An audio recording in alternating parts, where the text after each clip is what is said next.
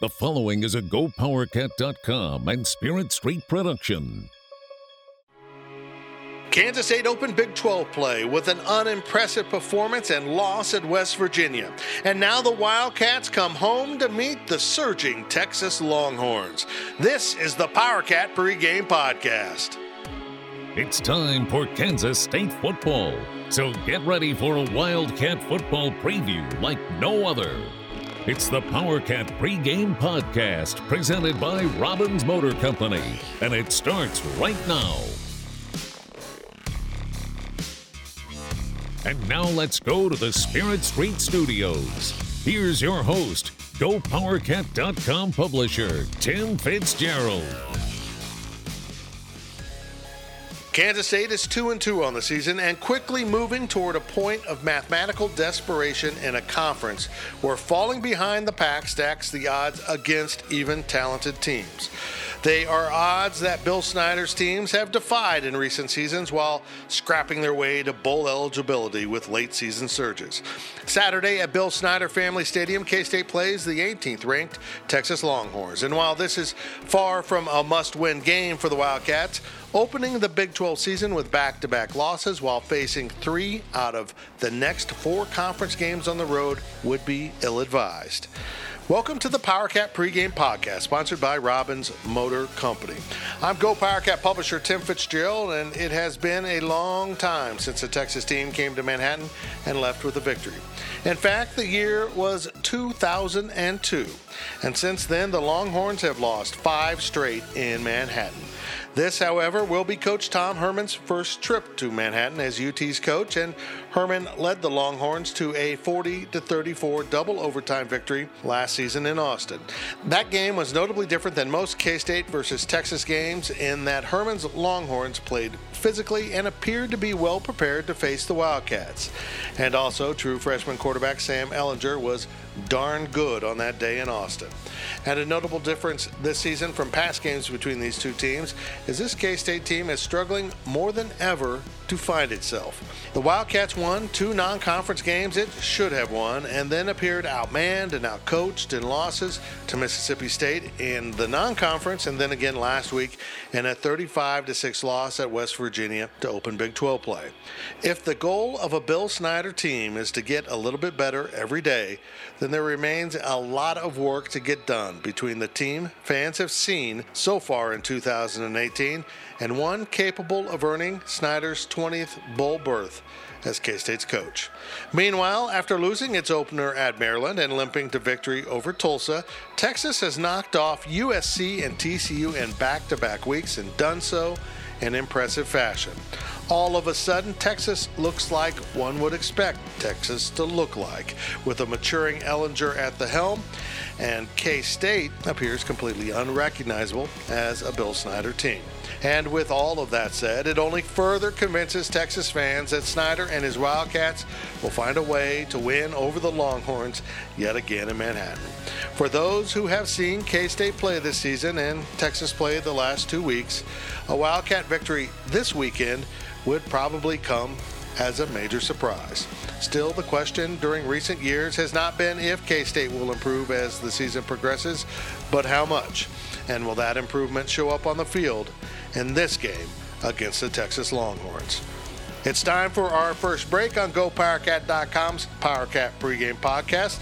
So let's hear for the first time from our friends at Robbins Motor Company, our title sponsor. You're listening to the PowerCat pregame podcast. Stay locked in. Your weekly GoPowerCat.com roundtable session featuring former K State football star Marcus Watts is next.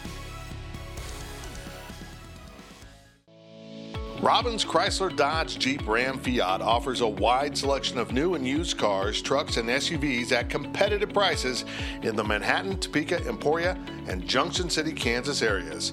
Be sure to check out Robbins' new vehicle inventory, where you will find the most popular models from iconic brands such as Chrysler, Dodge, Jeep, and Ram. Or if you're looking to save by purchasing a pre owned vehicle, Robbins has an updated stock of used cars in excellent condition.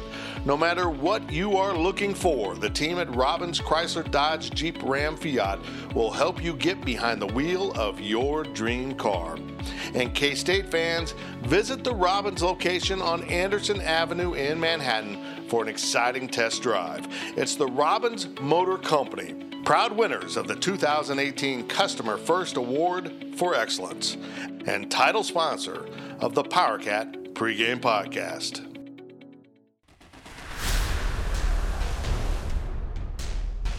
Welcome back to the PowerCat pregame podcast. The Go PowerCat news team is assembling because it's time for the GoPowerCat.com roundtable session. Kansas State is coming off a 35 6 loss at West Virginia, and now the Reeling Wildcats are opening their home edition of Big 12 play Saturday by meeting the surging and 18th ranked Texas Longhorns. And we preview the Wildcats versus the Horns with GoPowerCat.com's PowerCat pregame podcast sponsored by Robbins Motor Company. And now we welcome into the show GPC Assistant Editor D. Scott Fritchen, football analyst Marcus Watson, staff writer Riley Gates as we sit down for our weekly Go PowerCat roundtable session. The roundtable is sponsored by Blue Mark Energy. Does your company spend $4,000 or more a year on energy bills? You can reduce those costs by 25% or more and maintain the same level of service and reliability. Visit bluemark.energy for an energy savings analysis today. And now, Blue Mark Energy is the natural gas provider for the Kansas State campuses in Manhattan and Salina. Blue Mark Energy, K State owned and K State proud. Boys, welcome to the show as we we begin to look at Saturday's game here in Manhattan between the Cats and Longhorns, and we're going to uh, start by returning to the scene of the crime in Morgantown and examine K State's fairly dreadful performance there. D. Scott, let me start with you. When did you know things weren't going as hoped for the Wildcats? Yeah, my, my defining moment, Fitz, was actually that um, the, after the first couple drives there, Kansas State was stalling Will Grier really gave K State a chance early when he threw that interception to AJ Parker to kind of start things off. I thought that was a uh, key opportunity for K State. And then the next possession, Jordan Mittie recovers that fumble. Another um, opportunity for Kansas State. K State was not able to capitalize, and I thought the inability for K State to capitalize early really cost them in this one. Marcus, let me turn to you now. K State did get two quick turnovers door creaks open. Then they pin West Virginia back with a great punt, and boom, over the top. Uh, long pass by Will Grier for a touchdown. That was exactly what K State could not do. You can't give up the home run ball, and it's something, as much as we complained about the bend but don't break, was designed to do. They isolated a corner in man coverage and burned him. Yeah, and you know that's something that we talked about leading into this game is that K State couldn't give up those big plays, and you know it was deflating. I mean, after, when that happened, you knew the route was on. Um, sitting at home watching the game, and like D said, couldn't get anything going off of those first two turnovers. Um, could had no. The offense looked so out of whack. Looked like they was their first game. New offense coordinator, new offensive line. Everybody was new. Just it just it was a mess from the first snap until the final snap of the game. And you know k-state just they didn't come ready to play at all. Riley for most of the first half k-state's defense was holding its own. You know they gave up the big play. Okay it's seven nothing but they still well into the second quarter they're holding will grier and the mountaineers out of the end zone. There was hope but they just they could never do anything with that hope. Yeah, you know, honestly, K State's defense outside of probably a total of oh, I don't know, two minutes, maybe a little bit over two minutes, played really well. You know, the big play there was obviously a, a really awful breakdown, I guess. And then uh, the other time I was really displeased with the way the defense played in the first half was that last possession right before the halftime where I I think there was like 57 seconds or something like that left on the clock it's not like West Virginia was in great position to score, but Will Grier just picked it apart, had his way, and just cruised down to, to the third touchdown in the first half. But outside of those two, you know, they played really well. Um, the touchdown to go up 14 to nothing, the defense was just, you know, backs against the wall already after not getting that fourth down. So it's kind of a weird situation to be in because Will Grier goes for five touchdowns and West Virginia rolls on and scores a lot of points, but it didn't feel like a, a, just a pathetic defensive effort. It just felt like they gave it their best shot, and then after a while, they just couldn't keep uh, fighting that hard anymore. Yep, I agree. Uh, I'm going to die on this hill with this thought that if you go for it 95% of the time at midfield on fourth down, if you're Bill Snyder, that was the 5% when you don't. You just failed to do so, pick up the six inches on third down. You're only down 7 nothing. You're playing horribly. You need halftime. You really do. You need to regroup. And you get the ball to start the second half. The risk there, for me, far outstretched the reward, which is pick up a first down and then have an opportunity to maybe go down and score, but you really hadn't shown anything that proved you were capable of that. I, I thought they should punt, try to keep it at seven nothing, and get to the locker room. Instead, twenty-one nothing. With Marcus Watts, coach of the Kansas State Wildcats, gone for it on fourth down. Yeah, I would have done the exact same okay. thing Coach Snyder did. Um, you know, when they went for the quarterback sneak and didn't get it. Um, I, you know, it, you can't really ever tell where the spot of the ball is. I think he got it, but the, that official on that side of the field um, that spotted the ball was not giving K State good spots the whole game. We were texting about that during the game, um, and then then they went for it on fourth down. Well, you run a quarterback sneak again, you're probably going to get the two inches you need, and at that point, Skylar checks to an option.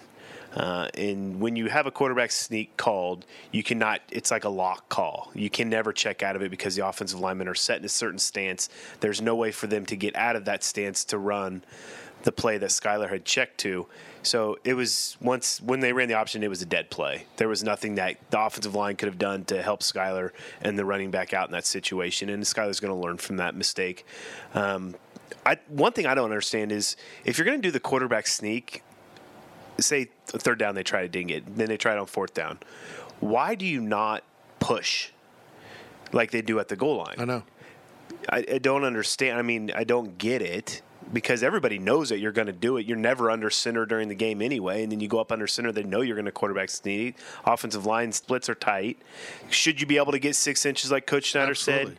Every time you should be able to get six inches on a quarterback sneak. The offensive line just, as Coach Snyder said, the week before they're soft. Well, uh, let me ask you this: Would you have thought about putting Alex Delton in for a quarterback sneak? Yeah, it wouldn't matter who was in. It, it, I don't. It, it, wouldn't have mattered. It looked to me like Skylar. Skylar didn't go very hard. No, no, no, he stepped back and changed his momentum, and I don't know. D. Scott, you see him stand up to change the play. First game since the Pinstripe Bowl, with 2010, that I'm not in the press box. Did you want to climb out of the press box and say no? Don't. I mean, it had to be like to see this in person. Like, what are you? What? What? First of all, they came out in the shotgun, and I'm like, why are they doing that? Then he gets under center. Okay, quick snap, go. Changes the play. Thoughts at that moment? Yeah, a big time decision there. And I go back to this stat: K State is three and 18 in top 25 games since Texas in 2012, and we have seen some puzzling moments during that stretch of games against top 25 teams big time team, big time opportunity, and just change of play, and you're wondering what did I just watch? Twenty-one nothing at half. K State is essentially done. They came out and moved the ball. They were a little bit more effective. Eventually, Coach Snyder went to the quarterback change. Um, according to the reporting of Kellis Robinett, I thought it was a compelling story that uh, Coach Snyder made the change, which is his prerogative as head coach, but didn't tell Skylar Thompson or his offensive coaches, which I find bizarre. He just put Alex in. Um, you would think you need to know who's the quarterback to call your plays, but maybe not. Marcus, this is the second time this season we've seen a K State team essentially dead at halftime. That you know they still got the second half, but you know where this game's going. There's not going to be a seismic shift in momentum. This is strange. This is this is troubling. They're not a little bit better away from being competitive. They're ways from being competitive right now. Yeah, and usually with K State teams, you can kind of see some gradual getting better week to week, um, especially in areas that maybe had struggled before. Let's say the offensive line. You knew in that first half that it was going to be a long game. The offensive line was struggling mightily with that crazy defense that they the three three five that they run. They didn't know who to block. They didn't know where to block. Um, and so the team just looked flat. There was no emotion. Um, they just they they looked defeated, um, which I can kind of relate. I mean, I can kind of feel it. You know, when you're out there and you don't get anything done, especially for the defense. You know, they played well in the first half, well enough to keep K State in that game uh, going into halftime, and when you're not getting anything from your offense, it's demoralizing. And it's like, you know, you're going to have to somehow win the game on defense, which you're out of completely out of control of because you don't have the ball in your hands. So you're going to have to try to create turnovers or get special teams returns for touchdowns because your offense is incapable of doing anything to put points on the board.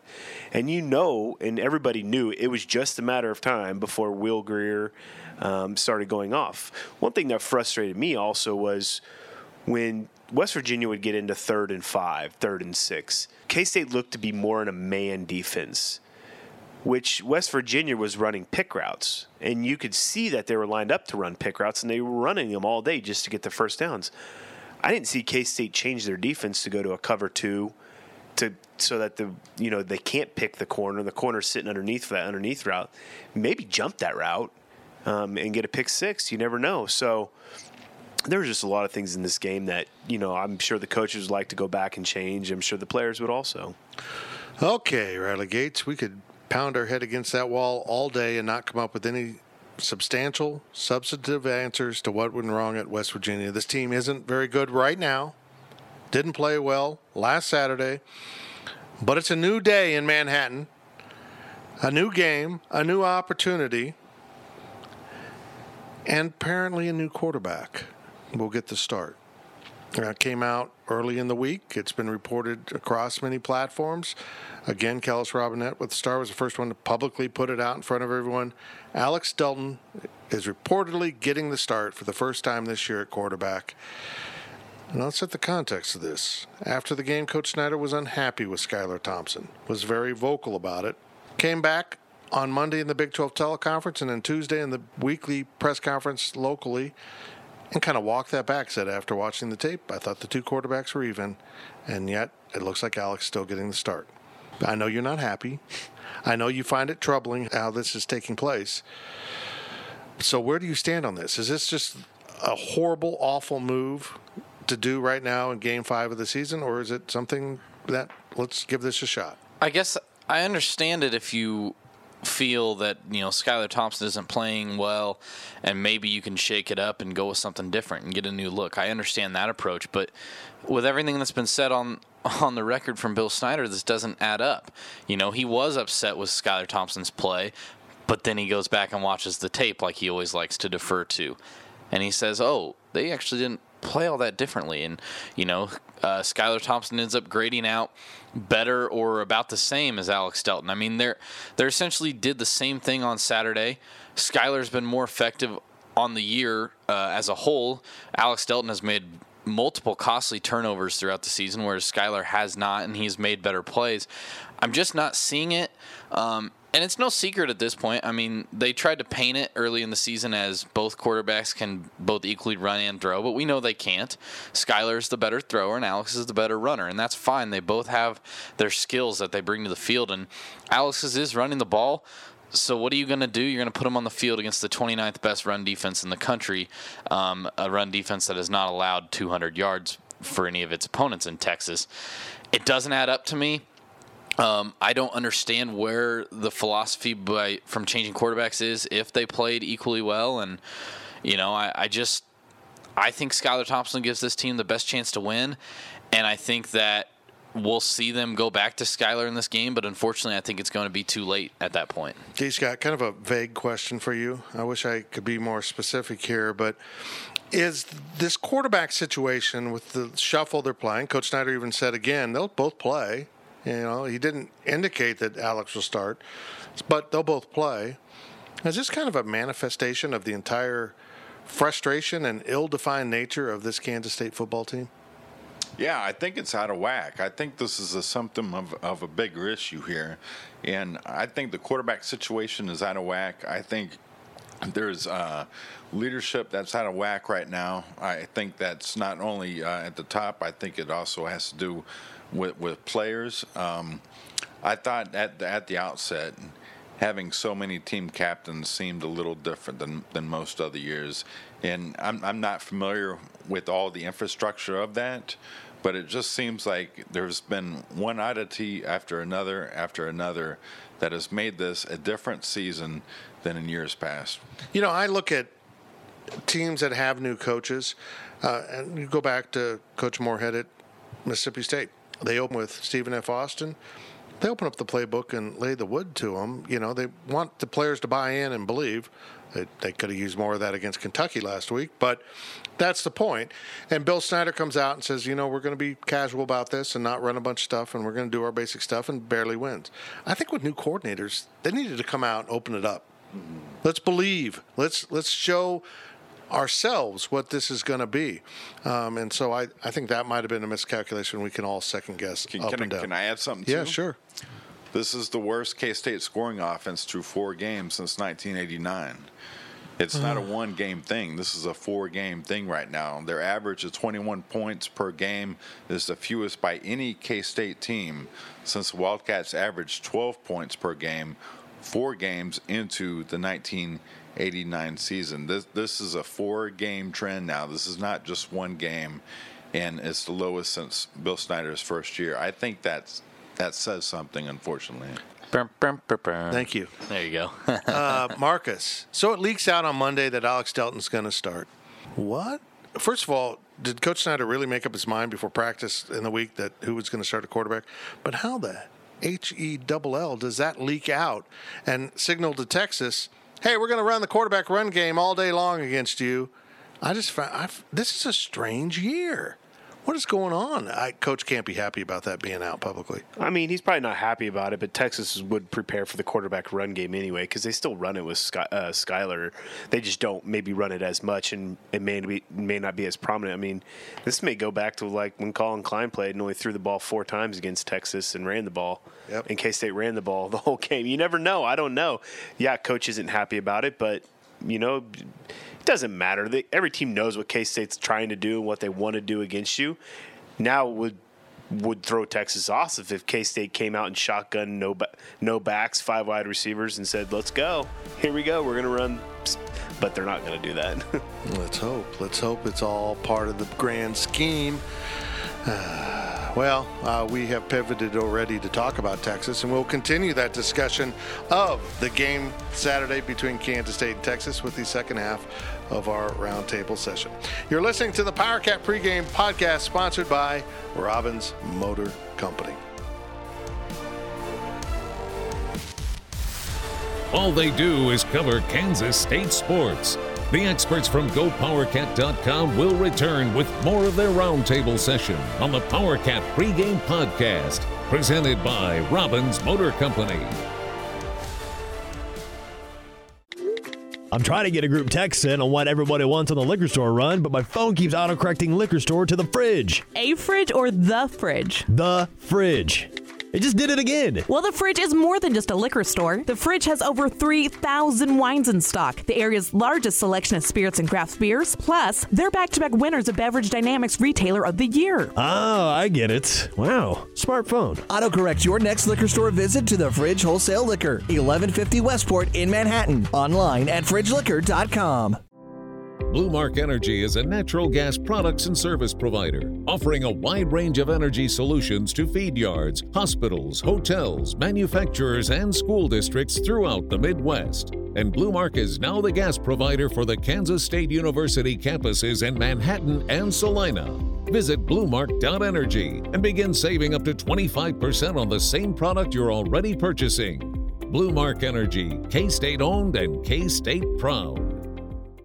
For more than 20 years, there's only been one reliable source for exclusive and unmatched premium K State sports news content. It's GoPowerCat.com.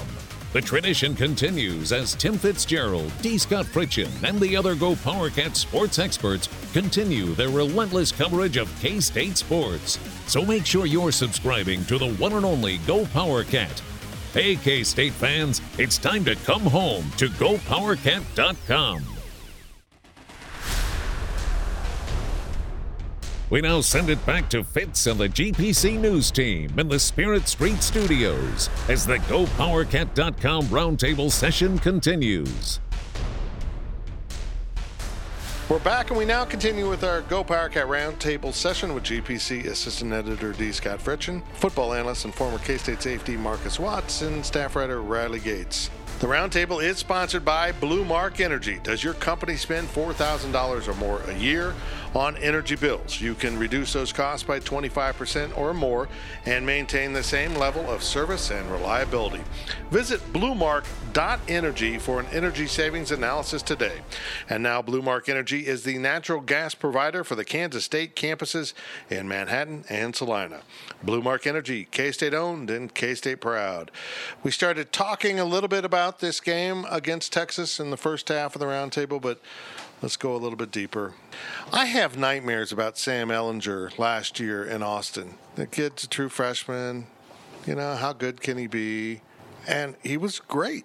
I mean, Texas had their problems. K State played fairly well. You know, Texas hung on for victory. But the reason they won, in my book, was Sam Ehlinger last year. And everyone says, oh, he's a lot better this year. He makes better decisions. Oh, terrific.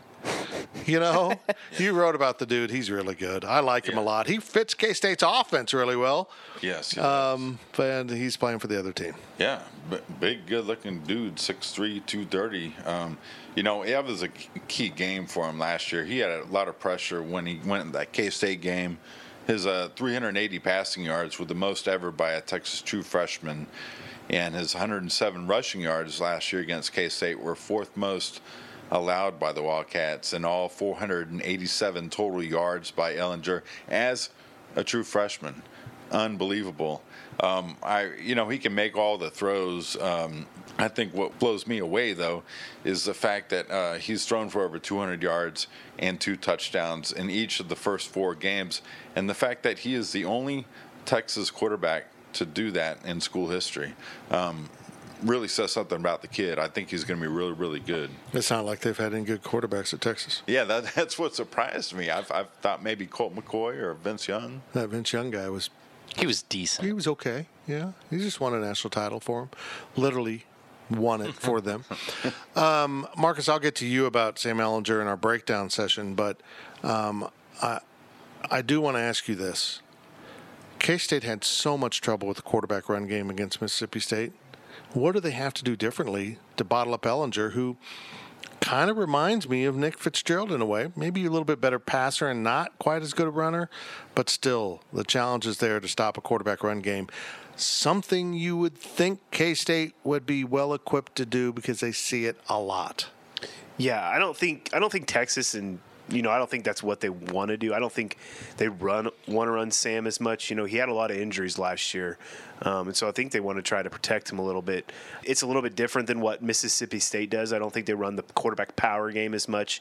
Um, you know, but they they want to develop a, a running a game with their their backs more than they do with their quarterbacks. So, but if if they decide that they are going to run the quarterbacks, you know, State's just going to have to, you know, do what their jobs are and get off of blocks and you know make sure that they're holding the edge so that he can't get outside the box because once he gets outside the box that's when the break defense breaks down Riley, this is a good Texas team all of a sudden.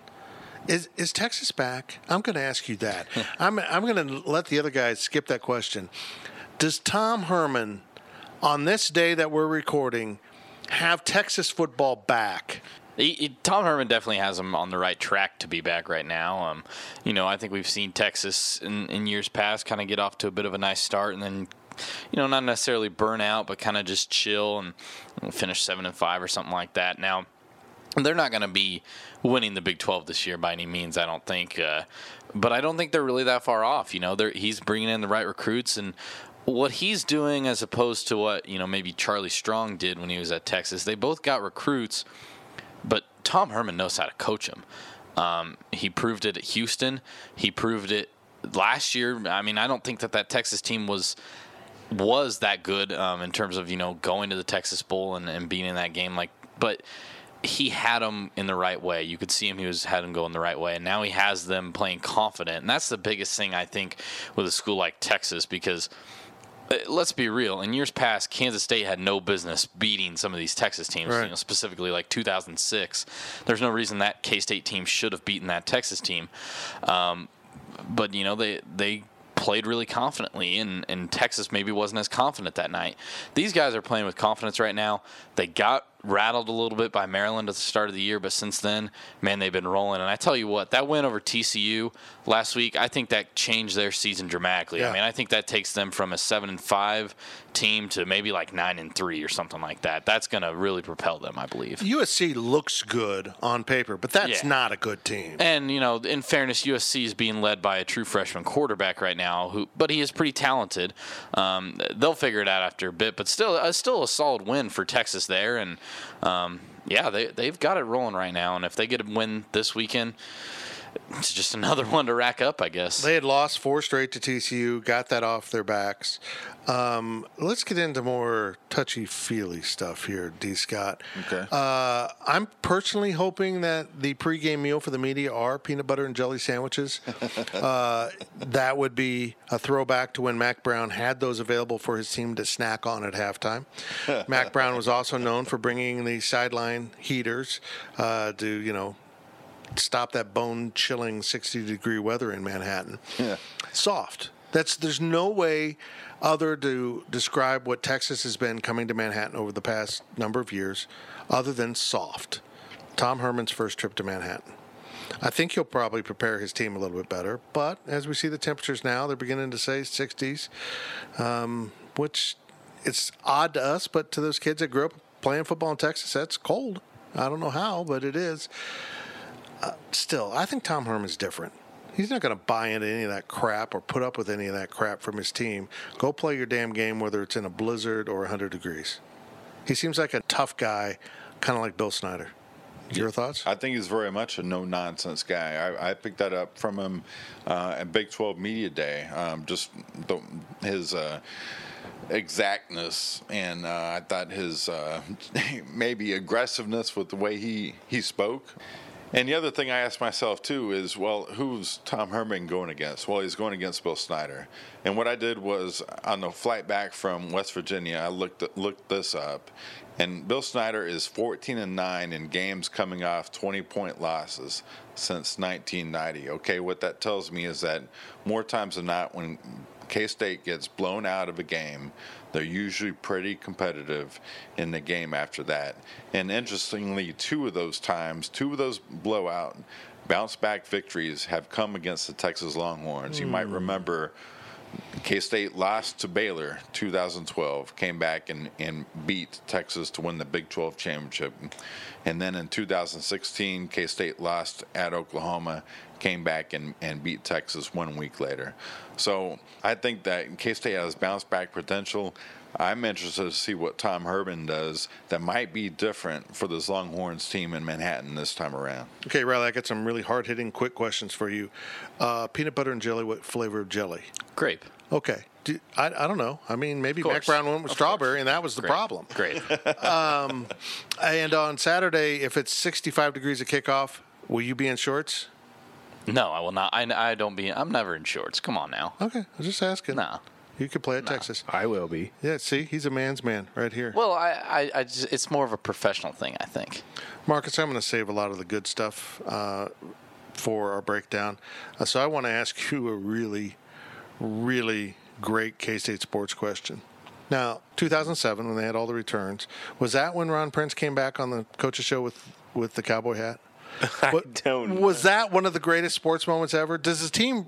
Did the team remember? I don't know if he did that. I had no idea about that. I Oh, just that's that's the game he did the Ron Prince stomp down Yep. the sideline. I know that. That was fantastic too. but the 10 gallon hat, man. He got that hat at the Texas Bowl, I believe. The that year before. Oh, Ron Prince. What a guy. the fact that K State keeps beating Texas maybe is highlighted by Ron Prince. Actually beat Texas. I yeah, that's what I'm saying. It's bizarre. I mean, it's just not Bill Snyder. Ron Prince did it. Ron Prince when couldn't you beat think Kansas. of when you think of K State beating Texas, what do you think of 2006? Okay, uh, we're going to turn it to our Wabash Station question of the week, and it's really not a question from Wabash Station, Riley, Oh. uh, because it's a question from me. Okay. Uh, but I'm, I'm calling an audible here. I'm checking to the option on the fourth and six inches. Basketball media day was Wednesday.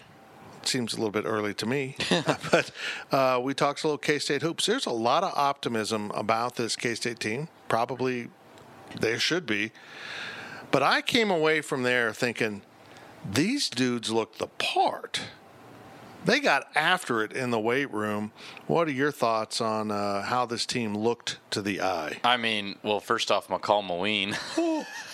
the guy's put on like 20, 25 pounds of pure muscle, I have to believe, um, which is really impressive. And o- overall, I think that these guys are finally getting into that frame where you can feed a guy on the block or an opposing team can feed a guy on the block and you can feel confident knowing k-state has a defender to maybe go up and, and body i mean look ku when, when they played ku last year all ku had to do was feed udoka azubuike and hope that he didn't miss it because he wasn't going to get contested on a shot now it's a little bit different now they kind of have some of those big guys and you can't say enough about the job Ben O'Donnell has done. I mean, I think a lot of people were really skeptical of him when he came in because he's a smaller guy, first off, and the only thing that K State fans know is a really, really good strength coach is Scott Greenawalt, who is this big, scary looking dude.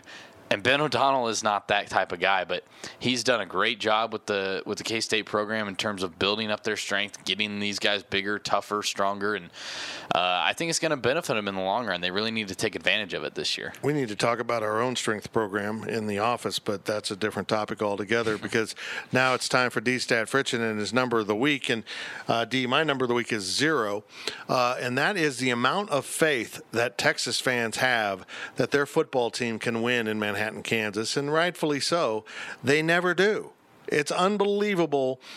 You know, the chant that we own Texas from K State fans is literally true when these teams play in Bill Snyder Family Stadium or KSU Stadium previously. It's amazing. What is your number of the week? Fitz, my number of the week is 5,824. This is how many days have passed since K-State has lost to Texas in Manhattan when the teams meet in Saturday's 2:30 p.m. kickoff at Bill Snyder Family Stadium. Interestingly, all five games in K-State's winning streak over Texas and Manhattan have been cooler than 70 degrees at kickoff. One other note Saturday will be the earliest in a calendar year the teams will have met in Manhattan since K State beat Texas 48 to 7 on September 19th, 1998. Only the day will show us what the temperature is at kickoff and during the game.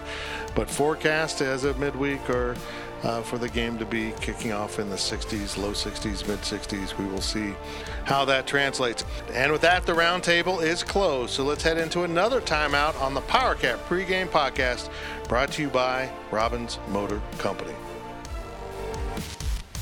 The breakdown of the game arrives right after this pause on the PowerCat pregame podcast, presented by Robbins Motor Company. Blue Mark Energy is a natural gas products and service provider, offering a wide range of energy solutions to feed yards, hospitals, hotels, manufacturers, and school districts throughout the Midwest. And Blue Mark is now the gas provider for the Kansas State University campuses in Manhattan and Salina. Visit bluemark.energy and begin saving up to 25% on the same product you're already purchasing. Bluemark Energy, K State owned and K State proud. I'm trying to get a group text in on what everybody wants on the liquor store run, but my phone keeps autocorrecting liquor store to the fridge. A fridge or the fridge? The fridge. It just did it again. Well, the fridge is more than just a liquor store. The fridge has over 3,000 wines in stock, the area's largest selection of spirits and craft beers. Plus, they're back to back winners of Beverage Dynamics Retailer of the Year. Oh, I get it. Wow. Smartphone. Autocorrect your next liquor store visit to the Fridge Wholesale Liquor, 1150 Westport in Manhattan. Online at fridgeliquor.com. For more than 20 years, there's only been one reliable source for exclusive and unmatched premium K State sports news content. It's GoPowerCat.com. The tradition continues as Tim Fitzgerald, D. Scott Fritchen, and the other Go PowerCat sports experts continue their relentless coverage of K State sports. So make sure you're subscribing to the one and only Go PowerCat. Hey, K State fans, it's time to come home to GoPowerCat.com. The Power PowerCat pregame podcast presented by Robbins Motor Company continues. Now we send you back to Fitz. Welcome back to the PowerCat pregame podcast sponsored by Robbins Motor Company. It's now time for your update on Kansas State football recruiting. Celebrate Kansas State University's fight against cancer with a Bill Snyder commemorative Fighting for a Cure shirt and wear it to the home football game or anywhere on Saturday, October 13th for the university's fifth annual Fighting for a Cure Day. The Johnson Cancer Research Center's programs to advance Kansas State University cancer research and education are made possible by private donations. Information is available at cancer.ksu.edu. And while you're there, check out how to take part in the 21st annual Robert Gear Memorial Golf Tournament being held on Friday, October 12th. Emerging on K State's recruiting radar just days before arriving for his freshman year at Butler County Community College, punter kicker Ty Zentner decided it would be beneficial to attend a K State camp in the early summer of 2017. It turned out to be a very smart choice, as recruiting coordinator Taylor Braet quickly started building a relationship, while the former All American punter and special teams coordinator Sean Snyder also zeroed in. Now competing as a sophomore for the Grizzlies in El Dorado, Zentner has offered his verbal commitment to Kansas State, expecting to arrive in Manhattan in January for the spring semester. Zentner, a native of Tecumseh, Kansas, is the eighth commitment for K State in this recruiting cycle. And of course, subscribers at Go PowerCat get up to the minute coverage of football and basketball recruiting from our staff. And we've now been part of the 24 7 Sports Network for more than a year, and the coverage just keeps on coming. And now it's time to break down the game between the Wildcats and Longhorns. Joining you once again, let's go PowerCat football analyst Marcus Watts. Kansas State and Texas kick off at 2:30 p.m. at Bill Snyder Family Stadium in a game being televised on FS1. And now it's time for our breakdown session as the Wildcats and 18th ranked Longhorns meet in the Big 12 home opener for the Cats. And of course, to help me out with this breakdown of the game is Go PowerCat football analyst and former K State safety Marcus Watts. Marcus, as we've chronicled earlier in the show, Texas has not won here since the beginning of time. It's a, one of the strangest streaks at what 2002. It's just bizarre, and you can go back to '98 when Ricky Williams, Heisman Trophy winner, rolled into Manhattan and just got stuffed as the Wildcats throttled the Longhorns, and all the way through recent games in which K State has found a way uh, to win. And uh, if ever a year seemed to exist when that streak was in doubt, it's probably this year. Texas comes in with a three and one record. And of course, that loss came in the opener when they lost at Maryland 34 29. Still pretty hard to explain.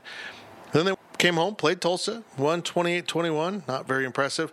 And then the last two weeks, the Longhorns have risen 37 14 over number 22 USC.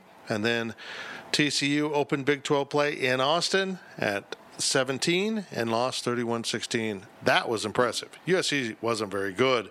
I wasn't overwhelmed by that win. It was nice. It's name brand. Beating TCU that soundly, that was convincing. This Texas team comes in with a little bit of confidence, but it's Manhattan, Kansas, where they don't play well. And guess who they play next week? Oklahoma. Oklahoma and the Red River rivalry down in Dallas. Could they possibly look past K State again? I don't know. I don't think Tom Herman's that type of coach. I think he's going to have this team focused and the fact that they haven't won here for so long. But I also can say, you know, when Texas plays K State, you know, they look at K State as not as athletic, not as gifted football wise. They shouldn't be able to play with us, you know, and sometimes their ego gets the best of them. Um, you know, it is supposed to be chillier um, on Saturday. I wish the game was a night game because yeah. if it was a night game, I would have probably picked K State to win or it would have been closer game for me. Um, it just seems like whenever Texas comes up here, it's usually more in November or when they play them or late October when it's colder, but they just don't play well here, and I don't know what it is. You know, if it's the atmosphere, if it's you know, small town, and it's in Kansas, middle of nowhere type of thing. They just they just don't play well. But knowing Tom Herman and how he is as a coach, he will have this team ready to play. Well, every week the 24/7 Sports Network we swap questions and answers with the opposing school's website. And you know, I, I theorize that they come in and they do the walkthrough in 50,000 seats, and they play in 100,000 seats, and then they, you know, they drive there and there's a farm fields across the street, and sometimes you know, the smell of manures coming in from the north, and they're probably thinking, we're five stars. What are we doing here? You know, we're, yeah. we're big time recruits. Uh, this shouldn't be any problem, and it always seems to be a problem. But I think Tom Herman's got them moving. I, I, don't know if they're here yet, but Texas is coming, folks. They're they're going to be a really good football program under Herman. I believe that, and that's good for the Big 12. What's not good for Kansas State is Sam Ehlinger, and I asked D. Scott about this, and our roundtable session, but I want to get your thoughts on a, a quarterback who's kind of a dual threat. They're trying to get him to throw it a little bit more, but he ran all over K State. He can break containment, he can get out of the pocket and move around and extend plays, extend drives. Really gives K State problems, but um, Sam Ehlinger as a quarterback appears to be advancing and getting better and that's dangerous for K State. Yeah, and he was a freshman last year. You know, he's had a year under his belt. Um, he had some injuries and stuff also um, last year. I think he had a concussion problem maybe um, uh, in the middle of the season last year. But uh, you know he's just tough as nails. He's, you look at the guy; he doesn't really look like a quarterback. He's not very tall.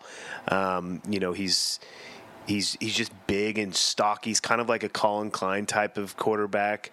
Um, you know, he'll he will lower his shoulder and run you over instead of run out of bounds. But he's also probably a better passer than Collin Klein uh, was when he was here. So he is going to cause Kansas State some troubles, and he's starting to get more and more confident in Tom Herman's system. You know, being in the second year that they've been there, so they are getting better as a team overall. Yeah, they are, and, and they seem to be finding themselves. And defensively, this looks like a defense that knows how to stop the run. And if you want to be good defensively, you got to do that first. They are second in the conference in rushing defense at 117 yards a game, exceeded only by Oklahoma State. And I think that's the aberration of why run it when you can throw it against the Cowboys like Texas Tech did. So, in many ways, it can easily be argued that Texas is the most effective run defense in the conference with West Virginia right on its heels. And what do those two programs now have in common? They run the same style of defense. The same style of defense that gave K State so many problems. Uh, well, virtually every year against West Virginia, but particularly last week at three, three, five. Now maybe they tweak it here and there a little bit differently, but still, it could give this offensive line some matchup issues. But K State has to run the ball. They just have to. That's the way Bill Snyder's offense set up. We can talk about throwing it more like maybe some fans want, but this offense is predicated on establishing the run, and we expect to see more Alex Delton in this game. Yeah, and Texas defense is not big. They're not a big defense. This is not a Mississippi State type big defense. I mean, they have one guy over 300, and then their two ends are 255 and 275. That's much smaller. So it's a lot smaller than Mississippi State. But one thing that they probably have over Mississippi State, even though Mississippi State had this, was speed. And these these guys can run around. They can hit. They've gotten better. They struggled at the beginning of the year uh, with a lot of missed tackles, and Tom Herman's made that a point of emphasis for this team. And they've done a better job lately. Um, obviously, they've won two big games against USC and then against TCU. Um, so they, they, it's going to cause problems for K State because of the speed.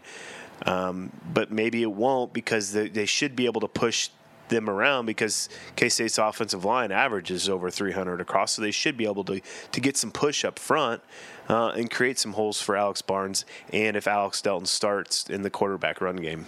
We can analyze K State's offense all we want. We can talk about the quarterbacks, and you know that that's been an issue. The running backs haven't been as good. Uh, the receivers, Isaiah Zuber's kind of stepped up into the Pringle role, but nobody's filled his role. There's no number two guy to take pressure off of him, so they're struggling to get separation at receiver. But really, Marcus, it all boils down to that line. This was supposed to be a strength of this team and it's not. They should be able to blow people off the line. They should be able to control the point of attack, and they're not. Are they capable of getting their you know what together and doing that in this game? Yeah, I think so. I mean, they proved it last year. I mean, this is the same exact starting five that started every game last year for K State. So you saw them struggle at the beginning of last year. A lot of that had to do, I think, with Adam Holtorf being the center. Um, and you know trying to work him in there, and some other new guys were you know working their way in also. But they got better as the year went on, and by the end of the year they were dominant. Um, I mean that UCLA game, they rushed for over 200 yards in that game, and it, you know they dominated UCLA's uh, front. So I don't know what happened between then and now. I don't know what's going on, why there aren't is there dissension within the offensive line? Are they just not talking to each other? Are they just out freelancing, doing their own things? It's is it the new offensive system, whatever it is, if it is anything? They've got the same offensive line coach who is one of the best in the country. I will say that no matter how well this offensive line plays or how bad this offensive line, but it falls on him. He's got to figure out a way, and whether that's taking some guys out and putting some guys in, like Josh Rivas, putting them in different positions. Obviously, you're not going to move Dalton Risner and Scott Frantz around; those two are pretty much set. But maybe you got to move the guards around to see if you find they got to find something that's going to work. I agree, and I think maybe when we come back to this, Coach Snyder likely is going with Alex Delton. He wants to get back to basics. Let's get back to the quarterback run game. Skylar Thompson can do it, but Alex Delton is clearly better at it, as we saw in the bowl game last year.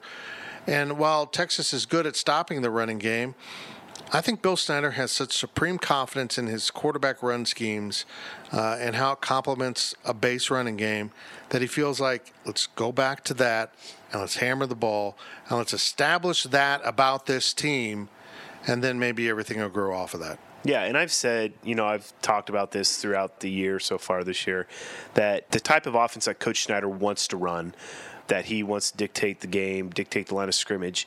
Alex Delton is a better fit as a quarterback for that offense. Now, if you're going to step back and throw it a little bit more, then Skylar Thompson's a better fit. There's no one perfect fit for both ways you want to go. And so if they do start Alex and they do want to establish that game, then yes, you go with Alex. I'm not saying Skylar's not as good as Alex is. I'm just saying for the type of quarterback run game that Coach Snyder wants to run that he ran with that he's been running with quarterbacks for a long time, and especially with Collin Klein, then Alex Delton is the guy. But Alex has to be better at making decisions in the right. passing game because teams are not going to respect him in the passing game. They're going to load the box. They're going to play one on one on the outsides. And if Alex can't read the defense or make good, consistent throws, then he's going to have the turnovers that he's had. It looks like he's forcing things because he wants to make the play. He wants to make a big play. He hasn't started. He wants to be the guy uh, personally. But, you know, you just got to take a step back, relax. If it's not there, throw it away. You're not going to lose anything by throwing it away. Well, over the past and this long losing streak Texas has in Manhattan, you could count on two things in this series. Uh, well, first of all, you count on three things. First thing is Texas is going to have better overall players, better athletes, better dudes, as we like to say. But the other two things, more importantly for Kansas State, are K State will be better coached and they will be tougher. I don't know if that's true right now. Kansas State does not look like a typical Bill Snyder team, and I think Tom Herman is a very good coach. So maybe that's a little bit more balanced than what we've seen in the past. And I saw it last year when I was down on the field at the end of that K State versus Texas game. This Texas team under Tom Herman plays a lot tougher than Mack Brown teams. They want to get in your face, they want to get after it. They're playing up to their athletic abilities, and I think we've seen that on full display in back to back weeks against very good athletes from both USC and TCU. They're tough, they're well coached. And I think we're going to see that in Manhattan. Yeah, and K State hasn't shown that all year. I mean, what's one thing that you could always count on the K State team, no matter if the the opponent was five stars and better athletes, better football players overall, they were always the toughest team out there, and they always you could always see it. You you can definitely not see K State's toughness this year. It's it's there. I know they still have it somewhere in there. Maybe they don't, but I, I think they do. Um, they need to show at this game. You know whether if that takes some player making a boneheaded mistake and getting a penalty for 15 yards to you know, to, to fire up the team or something, then do it. You know, talk some trash. You know, that's one thing I haven't seen a lot. I mean, there's a couple guys that do. Duke Shelley does it a lot, um, but you know, it's more pitter patter talk. You know, getting getting in people's faces. You know, show some emotion. That's one thing this team has not shown any emotion. So they need to they need to find it this week. Their backs are not against the wall yet, but the, the schedule doesn't get any easier No. after this. No. So, you know, you got to play well this this weekend. Uh, yeah, I picked them to lose, but you know, I I just from what K State showed me, I don't have any other choice. Right. But do I think K State has a chance to win this game? Yes, if they do everything that we know that they're capable of doing. Um, especially in the run game, they will be in this game in the end. Well, it'll be interesting to see how it plays out. One thing I know K State's got to do.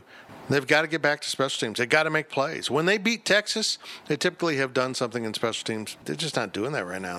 They're they're okay in special teams, but not as good in the return game as probably Bill Snyder would like. And that's something that I will discuss here shortly with Bill Snyder. Thank you, Marcus. And let's get into the interview segment. Uh, and there's no denying this team has issues. And I asked Coach Snyder a couple pretty point blank questions about those problems, including the offensive line and special teams and those things, at Tuesday's press conference. Now, I'm going to warn you, folks. These are long answers. We like to call it in the media the Billabuster as he tries to run out the clock on us, but there's also some substance there. I'll let you judge that. But we're going to start with a question here from our own D. Scott Fritchen to Coach Snyder about his team's 2 and 2 start after a loss at West Virginia, which is exactly how the Wildcats started their season two years ago. Here is Bill Snyder. You know, every day is a new day, and uh, the thoughts and feelings change from day, day to day, and they're they're always reactive. You know, depending on you know how your players are, how are you, how they're doing, what their response is day to day. You know, what their effort happens to be during the course of a practice.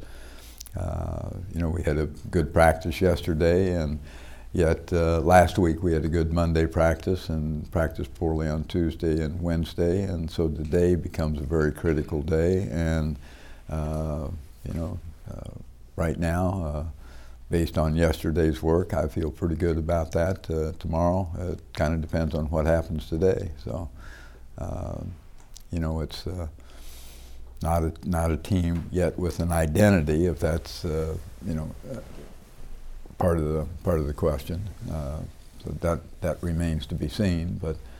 Uh, you know, it's uh, as always, uh, nothing's changed in that respect. It's uh, you know, I'm looking for you know improvement in all aspects of the game and every phase of it, and you know, you see some of it, and you see some of it that uh, uh, maybe occurs and then disappears, uh, which you know happened to us. You know, we'd been good. I mean, I'm going in different directions here, but you know, penalties came back to get us, and we kind of thought we had uh, uh, really eliminated that. Not not totally eliminated them, but really reduced the number, and consequently enhanced our uh, discipline and focus. Uh, you know, we thought drop passes were, you know, we had gotten through that, and then they that popped up again in the course of the ball game, and you know, on and on like. Uh, uh, like that. So, you know, we're, we're, the consistency is not there uh, for sure. So we need we need to improve. We need to uh, uh, get to a point where we're consistently improving. The offense right now is struggling, obviously. The defense is kind of ill defined at what they're going to be their strength, and special teams have been good, but maybe not as game changing as in the past. Uh, but yet you're two and two. You've only played one conference game. It was on the road and you lost, but that's not atypical of what you've seen the last few years. How is this team the same as the ones that have rallied to finish strong the last few seasons, and how is this team a little bit different than those? Good question. I I, I was just visiting with uh, with our coaches a little bit ago, and uh, I I don't know uh, right now. Like I said, there you know we haven't really established an identity. I don't know if I could you know, answer the question what the difference is. I think we'll find out rather quickly if, uh, you know, uh, talking or thinking about Scott's, uh, you know, evaluation of uh, last year and where we went after a two and two start. Uh, so, I mean, we'll have something to compare it with, quite obviously, when uh, when we get through the next few ball games. But I see you know, as visiting with our coaches and uh, watching tape of last year's ball game, watching uh, with Texas and watching uh, our offense. You know, and the offense, same people, same people. Uh, and uh, you know, you go back and you look. I mean, it's a close ball game. We lose ball game on a penalty in a second overtime. Uh, so offensively, you know, we they they did all right. I mean, they played reasonably well against a good Texas defensive football team. And as I said, it's the same people. You know, you look at uh, position by position. You know, we don't have Demo, we don't have Pringle, uh, don't have Valentine. Everybody else exactly the same. Exactly. And so there, to me, there isn't any reason why we shouldn't be a better team from an offensive standpoint, being able to score as uh, uh, as readily as we did in that ball game to move the ball, you know, uh, enough to you know score 40 points or so, whatever the number was. It hasn't happened, you know, so just not totally certain what. There are all these things that need to be corrected, and as I said before, I'm being redundant. I know that, but uh, you know, we, we identify the problems. We work hard at trying to get them corrected. The players work hard at trying to get them corrected. We get them corrected, and it doesn't remain consistent, and they pop back up again. Uh, so it's it's developing, as I said, that consistency at being able to, you know, improve the very improvable mistakes. I mean, that's coach talk, I guess, but nevertheless, they are so so correctable. And, and, I, and I look at, uh, you ask about the defense and special teams as well. I think defensively, you know, we're going through some growing pains, but nevertheless, uh, you know, it wasn't, uh, uh I mean, they had, in, in, all reality, they had seven points on one big play in the first half of the ball game. You know, basically, that's the way it could have played out very easily. Uh, so, you know, they, they were doing some very, very good things. It tells me that there is a capability of being able to do that, even though, you know, we're uh, altering positions and banged up a little bit in that, uh, in that respect. In special teams, uh, we've, we've been okay, but we haven't, I agree with you, we haven't excelled uh, quite like we should, and, in particularly in our return game. You know, I think our, our kickoff cover game has been pretty good. Our, our punt uh, our punt game picked up a little bit as far as hitting the ball last week. I mean, uh, a youngster got the ball up down there. We had a 65 yard punt that we killed on the four or five yard line down there. That's a major play in a ball game that dramatically impacts the field position, unlike the very first kick of the ball game where we hit it 33 yards and give them a very short field to, to work with. But uh, the cover units, uh, with that exception of one long kick and a 18 yard return have been pretty good. Uh, I think it's our return game that really hasn't, uh, you know, we've scored on a uh, punt return early in the ball in, in, the season, and then we had a kickoff return called back on a uh, penalty. Uh, but outside of that, we really haven't done, you know, done very much. That's where in the kicking game, that's where the most improvement needs to come. Uh, and I think uh, there's a lot of reasons why it's not there right now, but uh, most of them are just uh, border on, you know, do what you're supposed to do, you know, the way you're supposed to do it, and, and things work out pretty well. Uh, and, and all that being said, you know, you go back and look at this ball game, and uh, I, I, know it's, you know, for our players, it's hard to believe, and I really don't, shouldn't harp on it. But I, I'm trying to allow them to understand, uh, you know, just uh, how how close they really are. I mean, you look at the ball game, you say, well, I mean, it's a bad team, and you're not not close at all. You know, who are you kidding? Uh, but you think about, uh, you know, that the third and fourth down plays that we didn't get the first and ten. You know, had we gotten the first and ten. Uh, we would probably eaten up the clock, you know, for the rest of it. So at, at worst, we go in down seven, I mean, that, that's two touchdowns. You know, we drop a touchdown pass, that's, uh, that's three. Uh, we end up with uh, a fumble uh, that uh, gives them a 20 yard field, you know, to score, which is four. And I don't know, there's a couple more in there that are just Uh, things that, uh, that we have total control over. You know, it's not, uh, it's not somebody, you know, beating you because they're just much better than you are. It's it's us doing things uh, incorrectly that we are more than capable of doing the right way. And and to me, that's how close we really are. And uh, but uh, what really counts is you know whether we do it or not. You know, and I can talk all day about you know this could have been and this could have been, but the point is we've got to do it. And it, uh, you know, big thing will be uh, will be today. Uh, you know, as I said, you know, we last uh, last week we didn't practice well on Tuesday and Wednesday, and showed up on game day, and today is a, a, chance to rectify that. You know, to get to get the week off the right start. You come into every season and you say it's a new year, new team, even with personnel returning. Yeah. But you also probably realize that there's some knowns and unknowns about your team uh, that is returning. The biggest known on this team is the offensive line. How surprised are you that you're not more effectively protecting and running the ball with that line? Well, I'm saying that it first and foremost, it's not all offensive line. I mean, there are a lot of there are a lot of things going into whether we're effective moving the ball or not, and all of it is not those five guys up in front.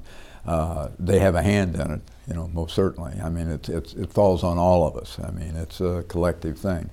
Uh, but, uh, you know, I've, you know, certainly your expectations would be uh, elevated uh, a great deal because of having all the returning guys back up front and the, the capacity to play together, to understand each other uh, etc. But uh, you know, it, it, we haven't played to the capabilities that we that we have. I think they're.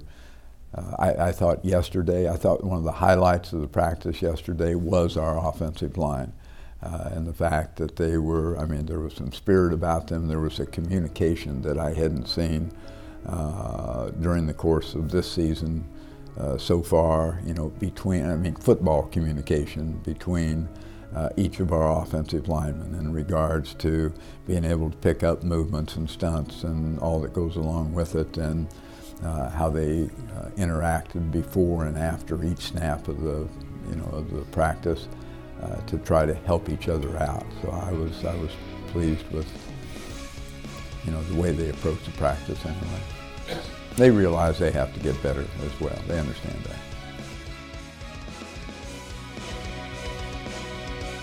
What are the keys to a Wildcat victory? And what are our experts' predictions? It's next on the PowerCat pregame podcast, presented by Robbins Motor Company.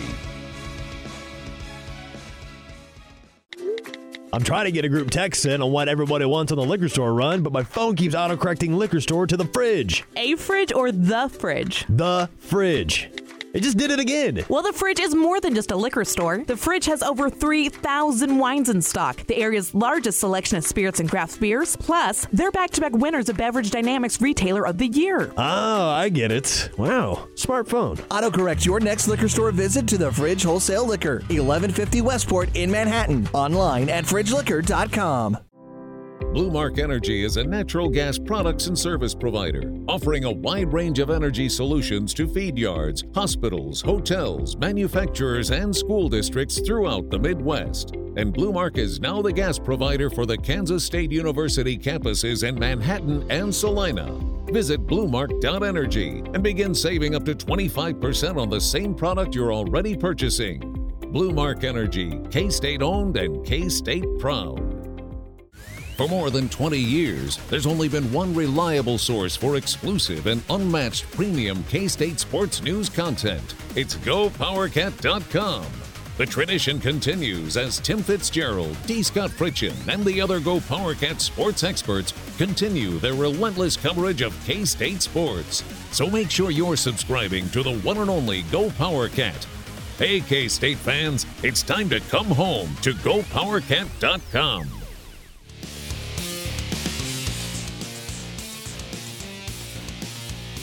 It's a K State sports tradition. It's Fitz's five keys to victory on the PowerCat pregame podcast, presented by Robbins Motor Company. Big 12 action arrives in Manhattan as the Kansas State Wildcats prepare to take on the 18th ranked Texas Longhorns on Saturday at Bill Snyder Family Stadium. Can the Wildcats get their season headed in the right direction by beating the improving Horns in a game scheduled for a 2:30 p.m. kickoff on FS1? I'm Go Cat publisher Tim Fitzgerald and now it's time for my keys to the game.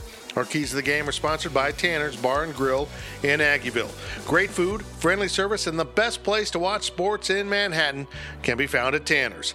You've got time for one final, final at Tanner's. Tanner's located at the corner of 12th and Moro in the historic Aggieville Business District. Key number one man up.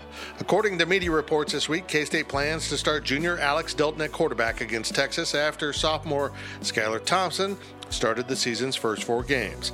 That could be an indication that Bill Snyder is ready to take a back to basics approach with the offense and try to use K State's dual pronged running attack with Alex Delton and running back Alex Barnes. That would mean Snyder knows that while plenty needs to change to find more success on the offensive side of the ball, this offensive line needs to dig in and be physical. Going back to more traditional quarterback run plays may allow that to happen. The issue is Texas has been been darn good against the run this season, so that plan plays right into the teeth of this UT defense. Key number two do something different. Okay, so key number one is predicated on Coach Snyder taking a back to basics approach, but that cannot be the entire game plan.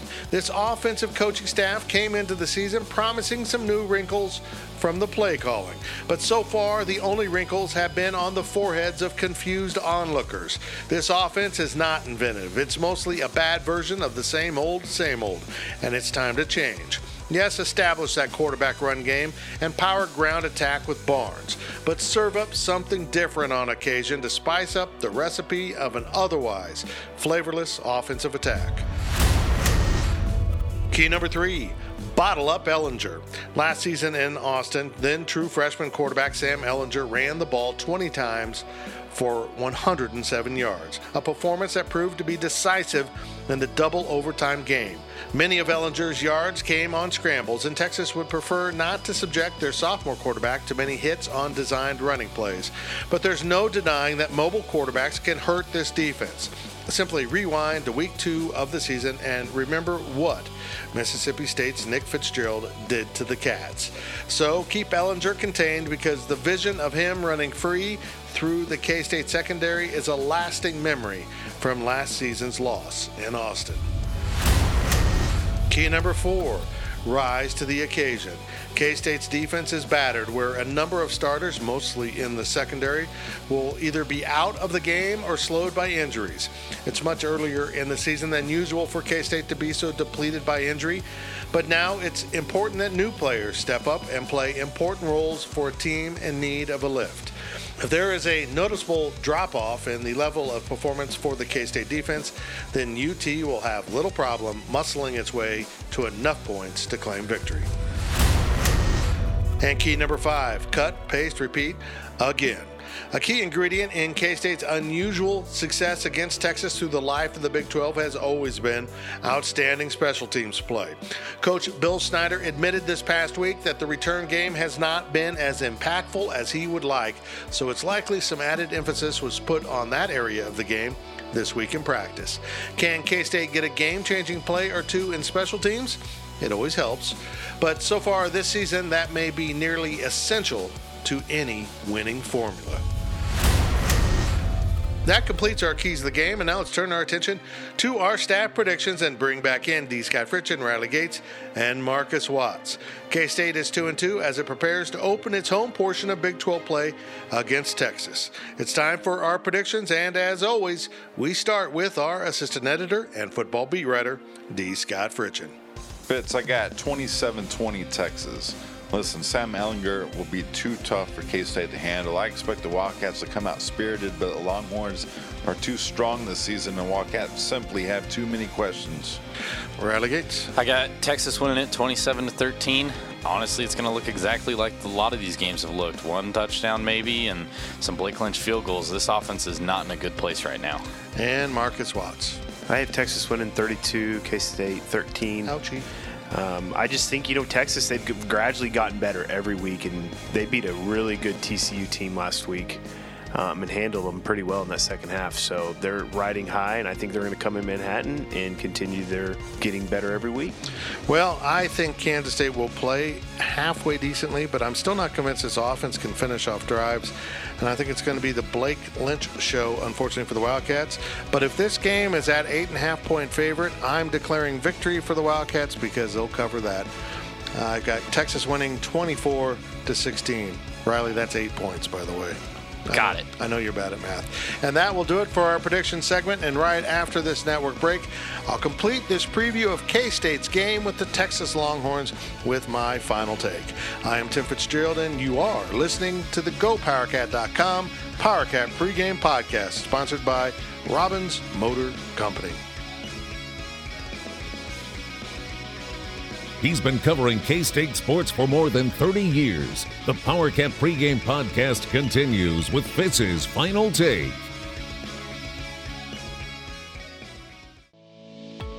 The dedicated team of automotive professionals at Robbins, Chrysler, Dodge, Jeep, Ram, Fiat are here to help you throughout the entire car buying process. The Robbins Vehicle Sales Team will match you with a vehicle that suits your lifestyle and budget, while the experts at the Robbins Automotive Financing Department will help you understand all of your auto loan and car lease options.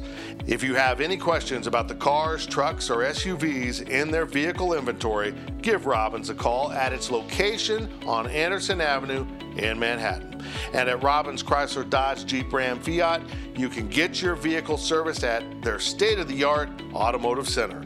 Bring your vehicle in for a quick oil change and inspection or make an appointment for advanced engine repair or bodywork.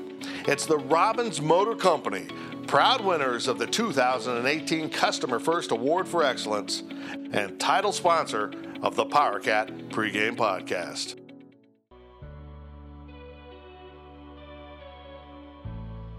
The PowerCat pregame podcast, presented by Robbins Motor Company, is back with Fitz's final take. Most fans are not happy with the version of Kansas State football they've been witnessing so far in the 2018 season. The team is penalty prone, turnover prone, and not prone to finite execution. Basically, this Bill Snyder football team does not look much like a Bill Snyder football team. The Wildcats are 2 and 2. That isn't a big surprise considering Mississippi State and West Virginia, the teams that have both beaten K State, are both good. But it's the way K State is playing and being dominated by like opponents that is troubling. And it's causing many fans to wonder if K State's wizard, Bill Snyder, has lost his magic touch. Let's pump the brakes. Okay, so this isn't a great K State team, and it's not even as good as most people expected. But the 12 game season is just four games in. Maybe we all should let more season play out before passing some grand final judgment on a man who built K State football from nothing to something of serious substance. However, Snyder teams are judged against the very standard that he set. And so far this season, these Wildcats are not measuring up. And I expect this team to drop to 2 and 3 after playing Texas on Saturday, but opportunities await as the season progresses. And Snyder's teams also tend to improve over time. If this team doesn't get better, if these Wildcats don't compete at a higher level, and if the losses mount, then a lively discussion of the future of the program is certainly reasonable. But we could also stand to do it without the off with his head rhetoric expressed by some this past week. That concludes this week's episode of the PowerCat pregame podcast.